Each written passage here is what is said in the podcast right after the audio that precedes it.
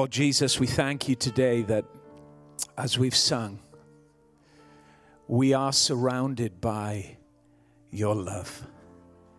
Nothing can separate us from the love of God which is in Christ Jesus.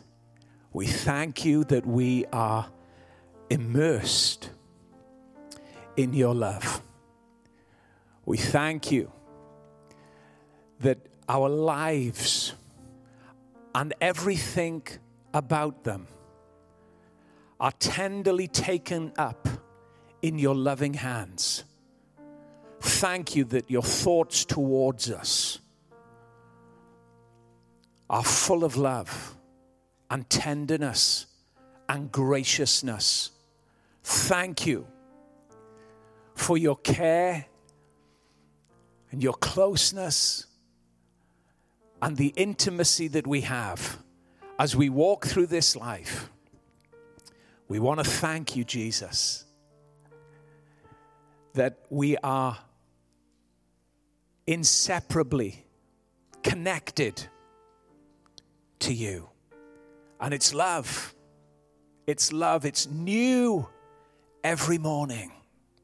Great, great is your faithfulness to us. We want to thank you for that this day. Amen. Amen. Well, this morning, I really do believe, you know, that the Holy Spirit has given me a word to share with you, to encourage you, to strengthen you, to generate an expectation in your heart of faith to believe. And I'm going to speak to you this morning about hope for the hopeless. Hope for the hopeless. Sometimes we can look at areas of our lives and deem them as hopeless. There may be strong areas of our lives, but sometimes there are hidden areas of our lives that we would rather not speak about, rather not remember. Hidden away in the recesses of our heart, hidden away in the recesses of our mind, that we've relegated to that place of hopelessness. And Jesus comes, the Holy Spirit wants to draw attention to those areas because his eyes are on them. Not to bring shame, not to bring pain, but to bring life. Those areas of our lives that seem out of sync, dysfunctional, unfruitful, unproductive, no longer flourishing in the way that they once did. It's those areas that the Holy Spirit wants to bring attention on not to embarrass us, although we may be embarrassed about them. The Holy Spirit wants to bring attention on them. The eyes of Jesus are on those very areas. That's what He's going to be going after in this season of your life. Because those very unfruitful areas that seem to have no life in them are going to flourish, are going to have His life of blessing flow through them again so that they're going to become full of motion, full of fruit, full, teeming with overflow abundance, life in all of its fullness. Those very areas that may be hidden away under shame, those very areas that may be concealed and closed down and abandoned by you, He's going after. And He's going to revive them and restore them and make them whole. It's the love of God that actuates the power of the Holy Spirit. The love of God for you, the love of God for every area of your life is going to actuate the power of God into those very areas that may not be operating at the moment, that may be under the shadows of the past. The love of God, the love of God is going to bring them up into full use again. That very area that may have caused pain, that very area that may be under the shadow of shame, that very area that you'd rather not talk about, that you'd rather leave buried and dead in the ground, is again going to thrive, thrive in the presence of God through His power, actuated by His love. You see, every single area of our lives, as we move on this journey with Jesus, ultimately will reflect His glory, ultimately will have His touch on it, ultimately will resemble exactly the full splendor, the full character, the full glory of Christ in His fullness. Every single area.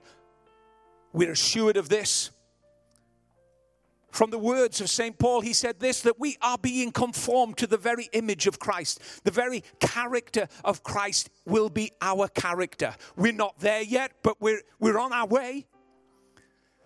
And he who has begun a good work in us will perform it until the very day that he appears. And when he appears, we will be like him.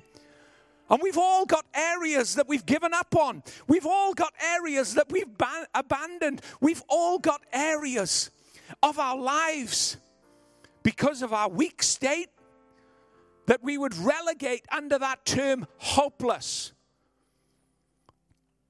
But the God of all hope is going after those areas. The God of all hope is going to breathe life into them. The very power of the Holy Spirit that brooded over that chaotic mass at the beginning moments of creation and incubated it and waited upon it until the word of God spoke it all into being is the very same power of God that's going to reside and, and brood over those unproductive, lifeless areas of all of our lives, and they are going to reflect His glory and His splendor. Oh, He's good. He gave me this word. He gave me this word for you because He loves you so much. He is so passionate about every single area of our lives. Hallelujah. He really is. And it doesn't matter what people have said about these particular areas of your life, how they've criticized you, and how you felt condemned, and how you felt judged. He doesn't look with eyes of judgment. His word to you is not a word of condemnation. His word to you is a word of life, a word of healing, word of restoration, word of wholeness. He's very different to anybody you'll ever meet. This Jesus. Hallelujah. He's very different. His voice is very different in all of its tones. It sounds so different to all of the other voices that we hear countless times throughout life. Oh, he's coming. And it may be today, it may be tomorrow, it may be in a year's time. I can't tell you the day that he's going to come and make this area whole, but it's my job this morning to tell you he's got his eye on it. He's viewed it up, with a smile on his face. He sees it and he's put a date and a time upon that moment when he's going to bring wholeness and healing and restoration to that area of your life. Now, other areas are strong, other areas are thriving. They're all changed and transformed and moving ahead well, but there's certain areas in all of our lives that we could look at hang our head down. Oh, but our Jesus, the one that has spoken over our lives, the one that has said he is the author and the finisher of our faith, the one that has told us to keep our minds and our eyes fixed on him who is the finisher of our faith. He's the one. He's the one that's going to do it. He really is. These old areas are going to live again, become brand new under his touch under the transformational power of the Holy Ghost. It's what He does. And all we have to do is simply acknowledge, and many of us have already done this, acknowledge that we are completely powerless to do anything we can do to change these given areas in our lives. We're powerless. Oh, he loves, he loves to see that resignation of our strength in these particular areas. He loves to see that abandonment, that giving up on our pursuit to bring change in our own lives. That's the moment He comes.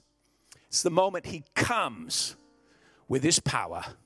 And we'll see this this morning. We're going to look at Luke chapter 6 in a moment. And we're going to use that as a backdrop to see.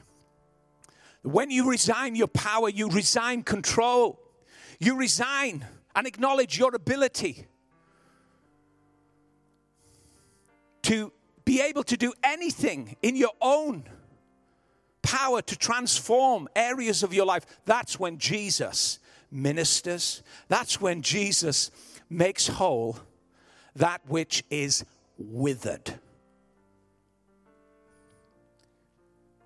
Let me read to you from Luke chapter 6, verse 6 to verse 11. Jesus is in a synagogue and there's a man there with a withered hand. And this man needs to be reached. This man needs to be healed. This man has a plight in his life that he has no control over. He can't bring change. Hopeless in every sense. Jesus is on a mission. He's come for this man, he's come to meet him. He's come to heal him, restore him, make him whole. Let's read it. Luke chapter 6, verse 6 to verse 11. Now it happened on another Sabbath also that he entered the synagogue and taught. And a man was there whose right hand was withered. So the scribes and the Pharisees watched him closely where he would whether he would heal on the Sabbath that they might find an accusation against him. But he, Jesus, knew their thoughts and said to the man, uh, uh, but he, Jesus, knew their thoughts and said to the man who had the withered hand, Arise, stand here. And he arose and stood. Then Jesus said to them, I will ask you one thing Is it lawful on the Sabbath to do good or to do evil? To save life or to destroy it. And when he looked around at them all, he said to the man, Stretch out your hand. And he did so. And his hand was restored as whole as the other. But they were filled with rage and disgust with one another how they might do, or what they might do to Jesus. This is an incredible moment in a synagogue. Jesus had been teaching, and everything was so sterile in the atmosphere. Religious men looking at Jesus, criticizing him, seeing how they could trap him. Why? Because they hated how he was liberating people.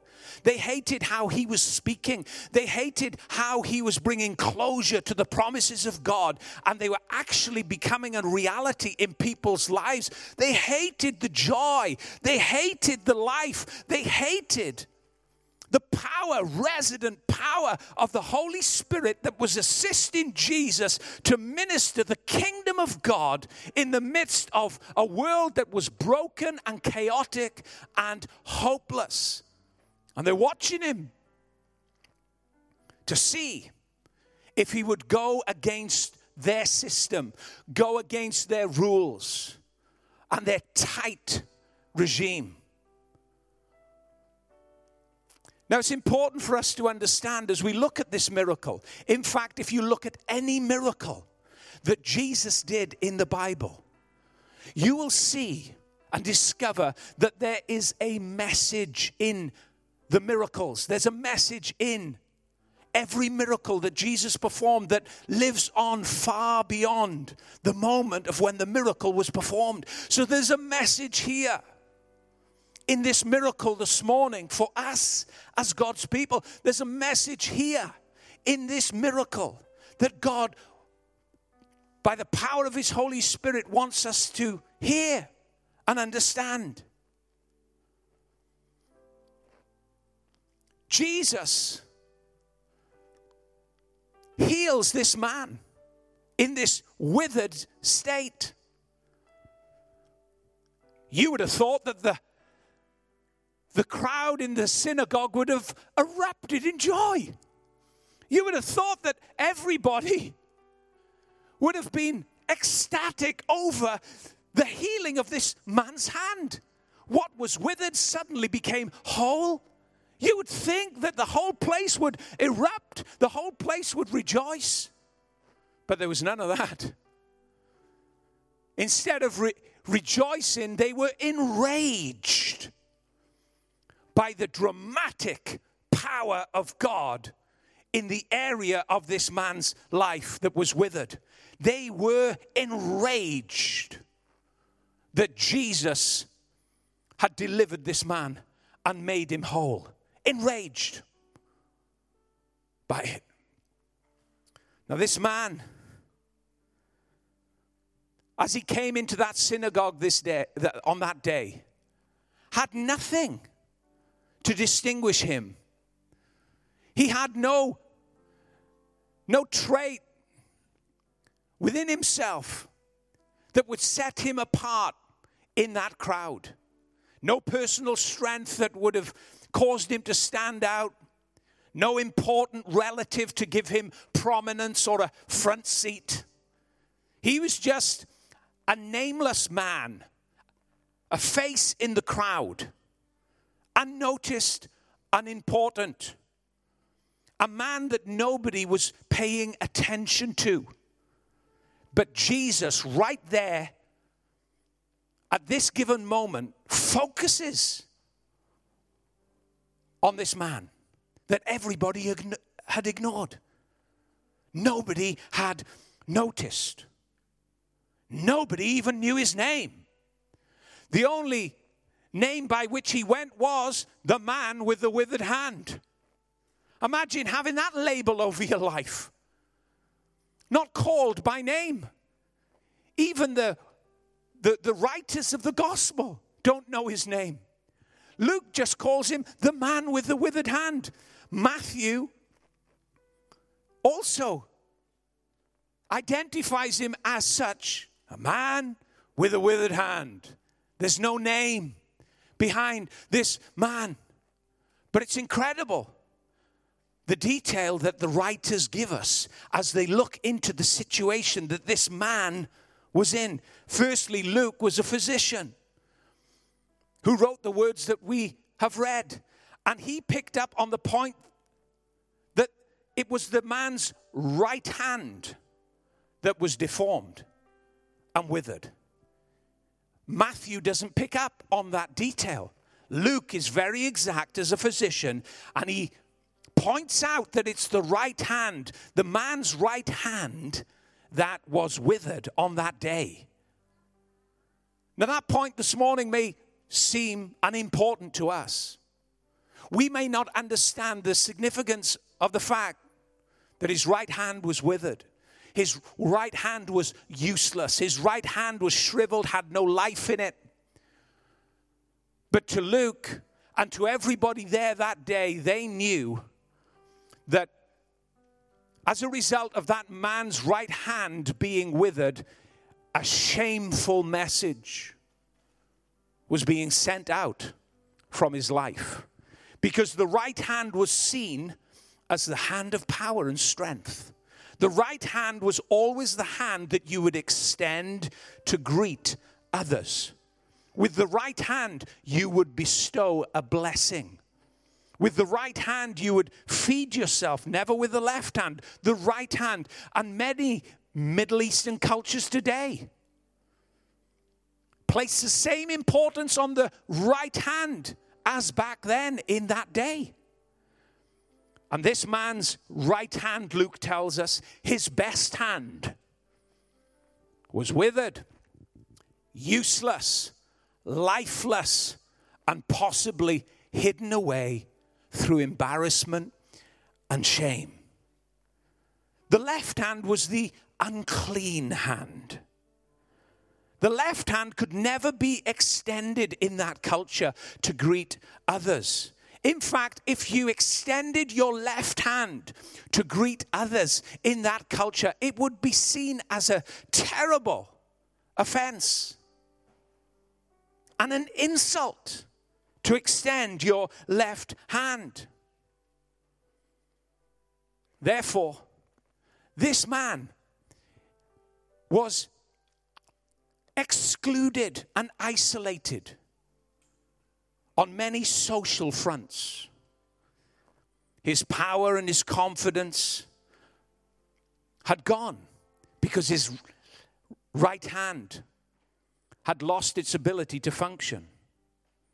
He lived on the fringe, hiding away and possibly highly embarrassed at what had taken hold of his hand. He had no power to change it, he had no ability to reverse what was happening and what had happened. That was his plight, and that was the condition that he had to live with until, until Jesus turned up. Because this man had no function or use in his right hand, his personal power for cleanness and wholeness. This was the message coming off of, off of his life, had withered away. And all he could extend in life was that which was unclean and worthless. But Jesus, Jesus reaches out to this man. Luke tells us it was his right hand that was withered. Matthew tells us that it was his hand that was withered. He doesn't tell us that it was the right hand, but Matthew tells us something in his account of this event that Luke doesn't tell us about. He turns around and says, Behold, the man with the withered hand. He uses this word, behold. And Matthew picks up and understands that there was a moment in that meeting, a moment in that synagogue when there was an abrupt change of direction. When suddenly everything was focused on this man that everybody had forgotten. Everything was zoned in and focused on this man that had no name. Matthew understanding the change, understanding that something had radically shifted in that meeting said behold the man with the withered hand he uses that word carefully and selectively because that is such a powerful bible word it means consider understand realize the importance of this moment realize and understand that everything is focusing on this individual. Matthew sees that, understands that. And he says, Behold, the man with the withered hand, Jesus looks at him. Jesus focuses on him because he's about to go after an area in this man's life, his hand that was withered that had hung hopelessly by his side, and he's going to heal it. And Luke, uh, Matthew, sorry, Matthew picks up on that and he senses it. No longer now is this man just a faceless person in the crowd. The king of the universe is before him. The king of the universe is calling him forward. The king, the creator, the everlasting one, is about to do something in his life that no other could do. And he's called forward. Now, when something's deformed in your life, like it was in this man's life, especially in the culture in which he lived, it would have been easy to isolate yourself. Many times, in certainly in biblical times, when people were sick, when people had a disease, when people had a dysfunction in their bodies, they would often isolate themselves and hide away because the laws and the regimes and the rules were so strict and written against them. Everything was stacked against them. So they would hide away, they would isolate themselves, they would remove themselves from public view. And yet, the wonderful thing is, is this this man was in the temple on this very day, the Sabbath day of all days. There he is, sat in the temple, very weak, very insecure, very possibly unstable in his emotions feeling a bit suspicious and overwhelmed by all of the environment around him because he's in the presence of people who are very strong, very prominent, got everything together on the outside, but he's hiding, unconscious of his weakness and the withering state of his hand that's perished and shriveled. But he's there. He's there. That's important. That's so important. Don't miss that. Understand it. He's in the synagogue on the Sabbath day, listening to Jesus teach, making it a priority to be there, faithfully there. He's not allowing the external conditions of his life to govern or close down his faithful commitment to God and his house. That's a message for you and I. How many years have you come here with withered areas? I know I must have been coming here with withered areas in my life for well over 20. But praise God, I've come here. And you too. You too. You see, withered areas sometimes we have to patiently carry into the presence of God, withered areas of our lives that we're embarrassed about, withered areas of our life, just like this man that we would rather hide away from. But we've come with those withered areas. Could be a relationship that's withered. Once it thrived with life and love, a new affection. Now it's just going through the motions and it's mechanical. It's withered, but you're in the house of God. Sat listening to Jesus speak to you through a donkey. Eeyore. listening to, to, to, to him speak to you through a foolish thing like this, encouraging you. Withered, yes, but in the house of God waiting for him to call, and he will call, waiting for him to call your name. Stand up, stretch it forth, be made whole. I tell you, it could be a gift that you've lay in the dust because of failure. It could be your physical body that you're struggling in strength your health is degenerate, degenerating and you're worried. But in this withered condition, you faithfully come. You don't allow life's condition to determine your faithfulness to the house of God. You don't allow life's conditions, even though they counteract what you believe, you don't allow them to stop your attendance to the house of God, to coming to the body of Christ, you're here. Now, I know there's people listening online this morning and they can't be here because they're self isolating. I'm, you understand the point I'm making? I'm not telling those to come out of isolation into the house of God. We're in a season that's soon going to end. Many have had to isolate. We all have had to take time where we've isolated. But generally, we are here faithfully, watching online, here in person, with our withered lives. Areas that are strong, but certain areas that are withered. But Jesus, Jesus has got his eye on it.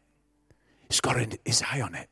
Not to embarrass you, not to shame you, but to make it new again, to make it strong again, to cause life and fruitfulness. This man was in the house of God, committed. He didn't know what was coming his way. He didn't know that by the end of his by the end of that service, by the end of that day, what was withered would become whole. Listen, God's marked out that area of your life. Marked it out. There's a date on it. It's countdown time. Countdown time. And all you're doing now is being patient, being faithful. The Bible tells us it's through faith and patience that we inherit the promises of God. There are areas of all of our lives that we want the touch of God on. Be patient. Be patient. I've got to tell myself it. There's a countdown on it.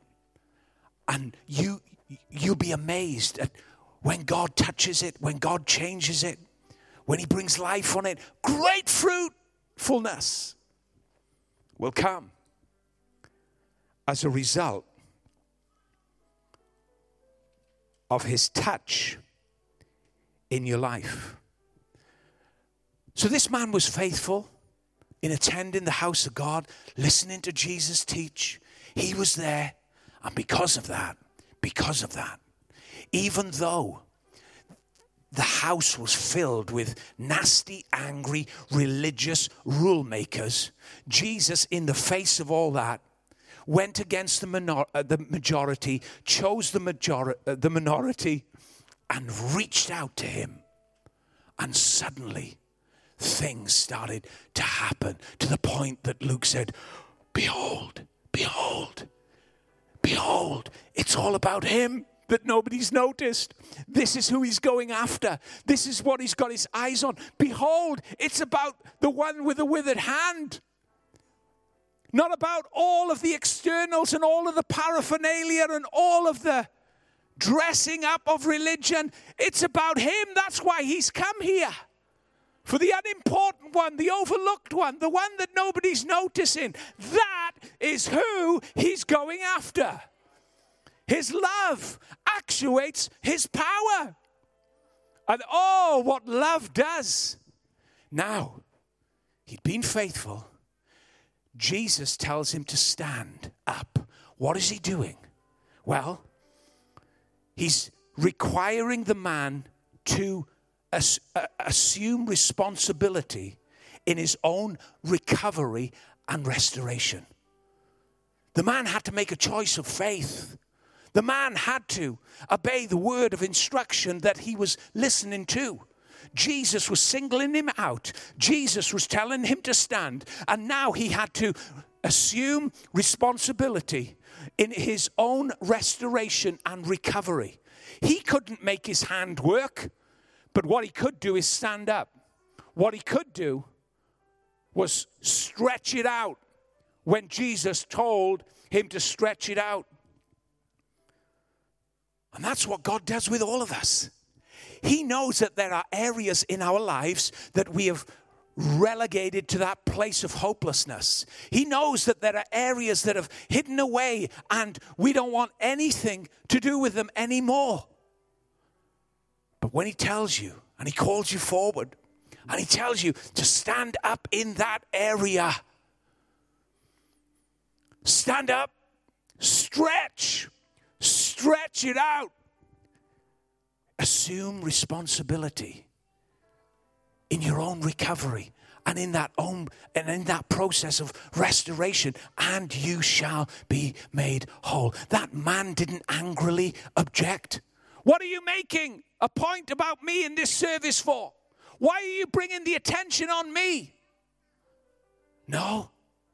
He just quietly, quietly, doesn't say anything, just quietly stands up. Jesus said,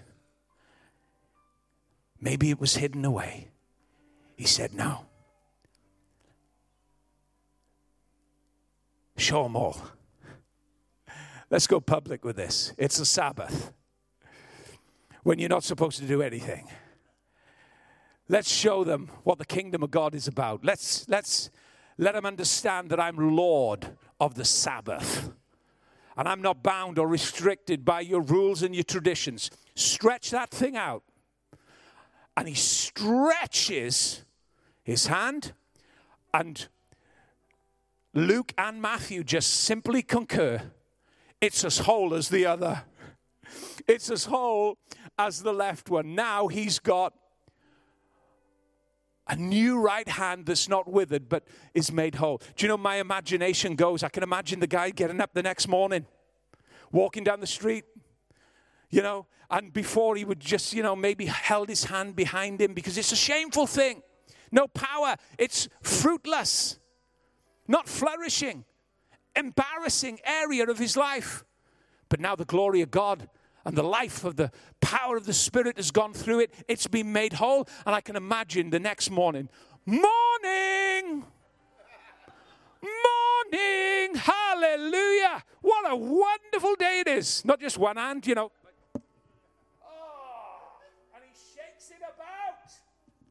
Shakes that right hand in the air. Morning! And you can see the onlookers, can't you?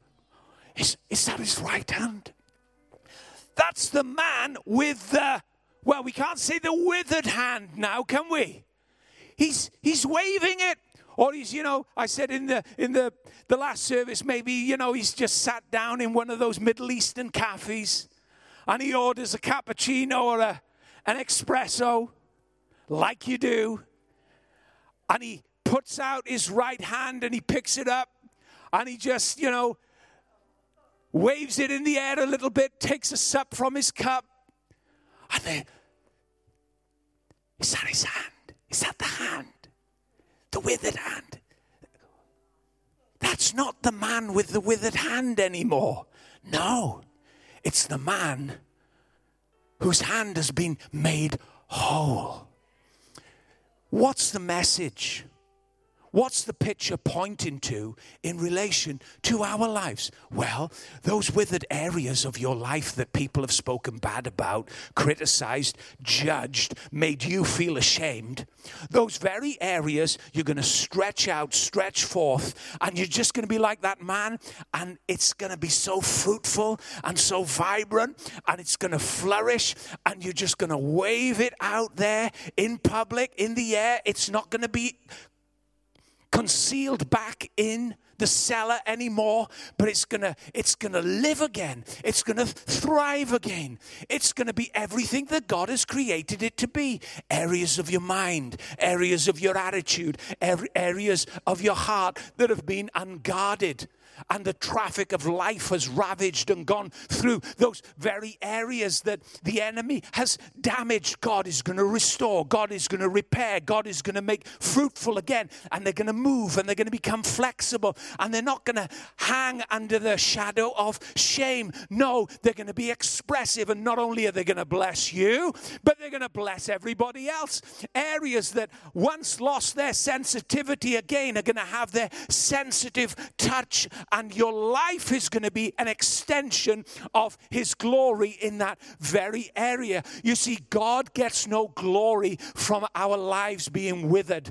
He looks over withered areas of my life and your, your life, and with tears of love in His eyes, He said, One day, one day, there's going to be a moment of faith. There's going to be a moment where I'm going to call Him to come forward, and that area is going to have my life. It's going to be incubated with the same power of the Holy Spirit that brooded over creation and brought forth teeming abundance. That same power of His hand is going to be on every area of our lives, and we are going to resemble Him in all of His fullness because John the Apostle said this. He didn't say that. as he is, as he is, so are we in this world. That's not a withered life, is it? That's a full life. That's an abundant life. That's a life that's teeming with God's glory and God's handiwork as He is, not as He as He was, no, as He is, as Christ is in heaven, so are we in this world. We don't have a withered Christ. We have a triumphant Christ. We have a glorious Christ. We have a strong Christ that's been given the name above every name, that at the name of Jesus, every knee shall bow in heaven, on earth, and under the earth. That's not a withering Christ. That's a triumphant, glorious Christ that has been exalted to the highest place. And John said, As he is, so are we in this world. You just wait and see. You're in a season, moving in a season where the withered areas of your life are suddenly going to receive great fruitfulness, great harvest, great abundance, and his strength and power is going to flow. And you're going to give glory to God. You're going to give glory to God. Finally, today, there was a man in the Old Testament that didn't have a withered hand, he had a withered life. His name was Jacob. Jacob. And we're going to bring this service right now to a close. Let me just talk a little moment about Jacob before we pray. Jacob, a withered life. The moment he was born, he came out of his mother's womb, Rebecca, trying to grasp at the heel of Esau, his brother. Isaac and Rebecca saw this nature within baby eh, within the baby and they labeled him Jacob. This is Jacob. This is Jacob. Do you know what the word Jacob means? It means deceiver, thief, crook, one that usurps, one that always has an ulterior motive in mind within any given situation. Deceiver, supplanter, thief. And he lived with that label whenever, whenever anybody called the name Jacob. His mom and dad, his brothers, friends about when they said, Jacob, what they were reminding him of was a nature that he could not control or overcome. He was overcome by it. When he heard his name called Jacob, he heard thief, deceiver, supplanter, one that lives with an ulterior motive to get his own way and to bring about a bad end. He's a deceiver. That's what he heard when he heard his name called. And everything about life and the situations around him seemed to entrench that nature, that very nature within him until one day, one day, an opportunity came for this nature, this power within him that he could not control, to take vent. Esau, his brother, was hungry. And Jacob was a good cook.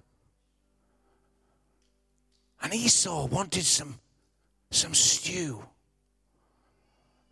And Jacob saw his opportunity, said, Listen, I'll give you some stew, I'll cook for you. You give me your birthright. It's a fair trade. Esau foolishly was deceived by this supplanter, foolishly deceived by this manipulator that had ulterior motives in the meeting, in the moment, he gave over the birthright. And suddenly his deceit even ventured to go and deceive his father. And his father lay a blessing on his head. He deceived Isaac. And he couldn't escape his deceitful nature. He deceived his father Isaac. He deceived his brother Esau, there was chaos in the family. And he has to leave. he knew that Esau was after vengeance, and the potential was he was going to murder him because of what he'd done. So grievous was the sin, so grievous was this act of deceit that Jacob had committed. So he goes from that house to his uncle Laban's, hoping one day to return home. That day never came. He would never go back to see Isaac and Rebekah. He goes to Uncle Laban's house, and maybe he thought, you know, like we do, right?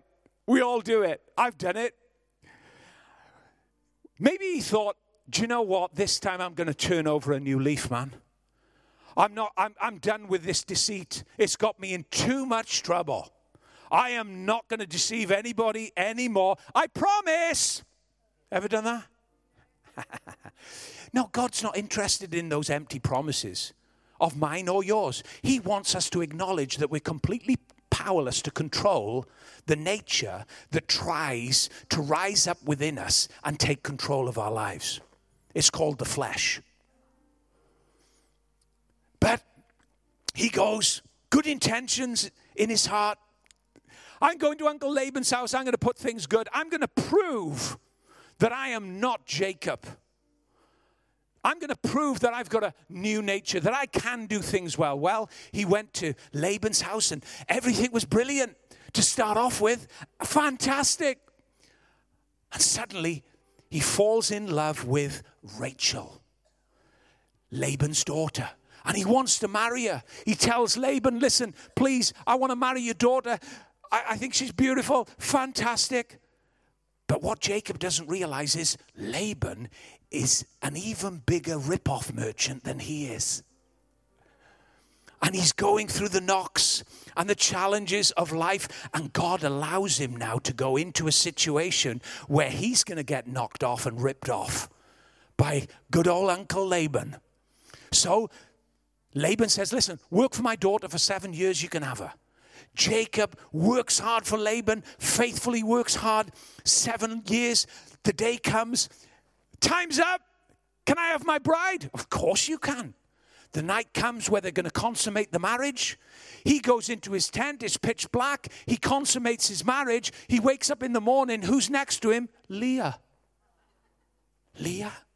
I tell you what, I, t- I said this earlier. Whenever I read that, I, it always gets a chuckle out of me. My God. Leah! What? He was like, I mean, he did not, let's put it politely, he did not want Leah. He was not attracted in any way to Leah. He wanted Rachel. Laban said, Oh, look, you're married now. And Laban, naughty little Laban, knew what he was doing in deceiving Jacob. Jacob said, Look, I'm still, in I'm still in love with Rachel. What can I do? Well, work for me for another, another seven years. You talk about deceit. You talk about scheme. You talk about ulterior motive working under the table against a person. Laban is, you know, really skilled in the art of it. He works another seven years. It seems but a day, the Bible says, because he was so in love with Rachel. Finally, he gets to marry Rachel. And then he works on for another six years. So in total, Jacob is in Laban's house for 20 whole years. In that time, in that time, Jacob, at the end of it all, says, he looks back and he says, My God, I've been ripped off with my wives. And not only that, your dad has changed my pay 10 times. He's ripping me off big time. But Jacob, being the schemer that he was, Jacob being the underhanded dealer in life, actually when the time came, left with far more from Laban's house than he came in with. He came in with nothing, but by the end of it, he left virtually with everything. Why? Because he got one better up on Laban. He just ripped him off. But was he content? No, he was withered, even though he'd amassed much materially. But the Bible says, it says something beautiful it says something incredible that I love. it says that He's the God of Abraham. That's the man of faith. He's the God of Isaac, that's the man of laughter and surrender, but he's also the God of Jacob the rip-off merchant that can't control his nature, that has an underhanded motive in every relationship. He is the God of Jacob. And you can read in Genesis chapter 32 where Jacob is alone. He's left Laban's house now and he is alone. He separated himself from all of his material goods. And one night, that night, when he's alone, he meets God and wrestles with God as a withered man. As a withered man with a withered life. And God says this to bring about a response in Jacob let me go. God knew what he was doing. Let me go, Jacob. And Jacob said, I will not let you go until you bless me. He wasn't asking for material goods, he was asking for transformation. He wasn't asking for assets and riches, he was asking for his withered state, his withered life to be made whole. That's what he was asking for. God turns around and asks Jacob, asked Jacob a very simple question that the answer would determine whether God was going to transform and change him or not. This was the question. Genesis 32, you can read it. What is your name? Now, that's not hard, is it? But for some people, it really is. This is a moment a crisis moment in Jacob's life where he's got to get honest with God where he's got a he's being confronted, he's being held to account by God. What is your name? And you know what he says? He says, Jacob, deceiver, cheat, one who has an ulterior motive in every relationship. That's me. Do you know how God responds? Your name shall not be called Jacob any more. You shall be called Israel. Do you know what that means? Prince with God. Strong one, powerful one with God. And he named that place, I believe it's Peniel one who has seen God and has been preserved or made whole. It's amazing what God can do, what hope can do in the most hopeless moments of life. He had a heart confession, a moment that God had set up, and now he was walking forward into his future, a brand new man, whole in those areas of his life that had brought so much embarrassment, so much pain, so much so much conflict and chaos. Now he was a whole man, a complete man in the eyes of God and in the eyes of himself. No longer Jacob, prince with God. Amen.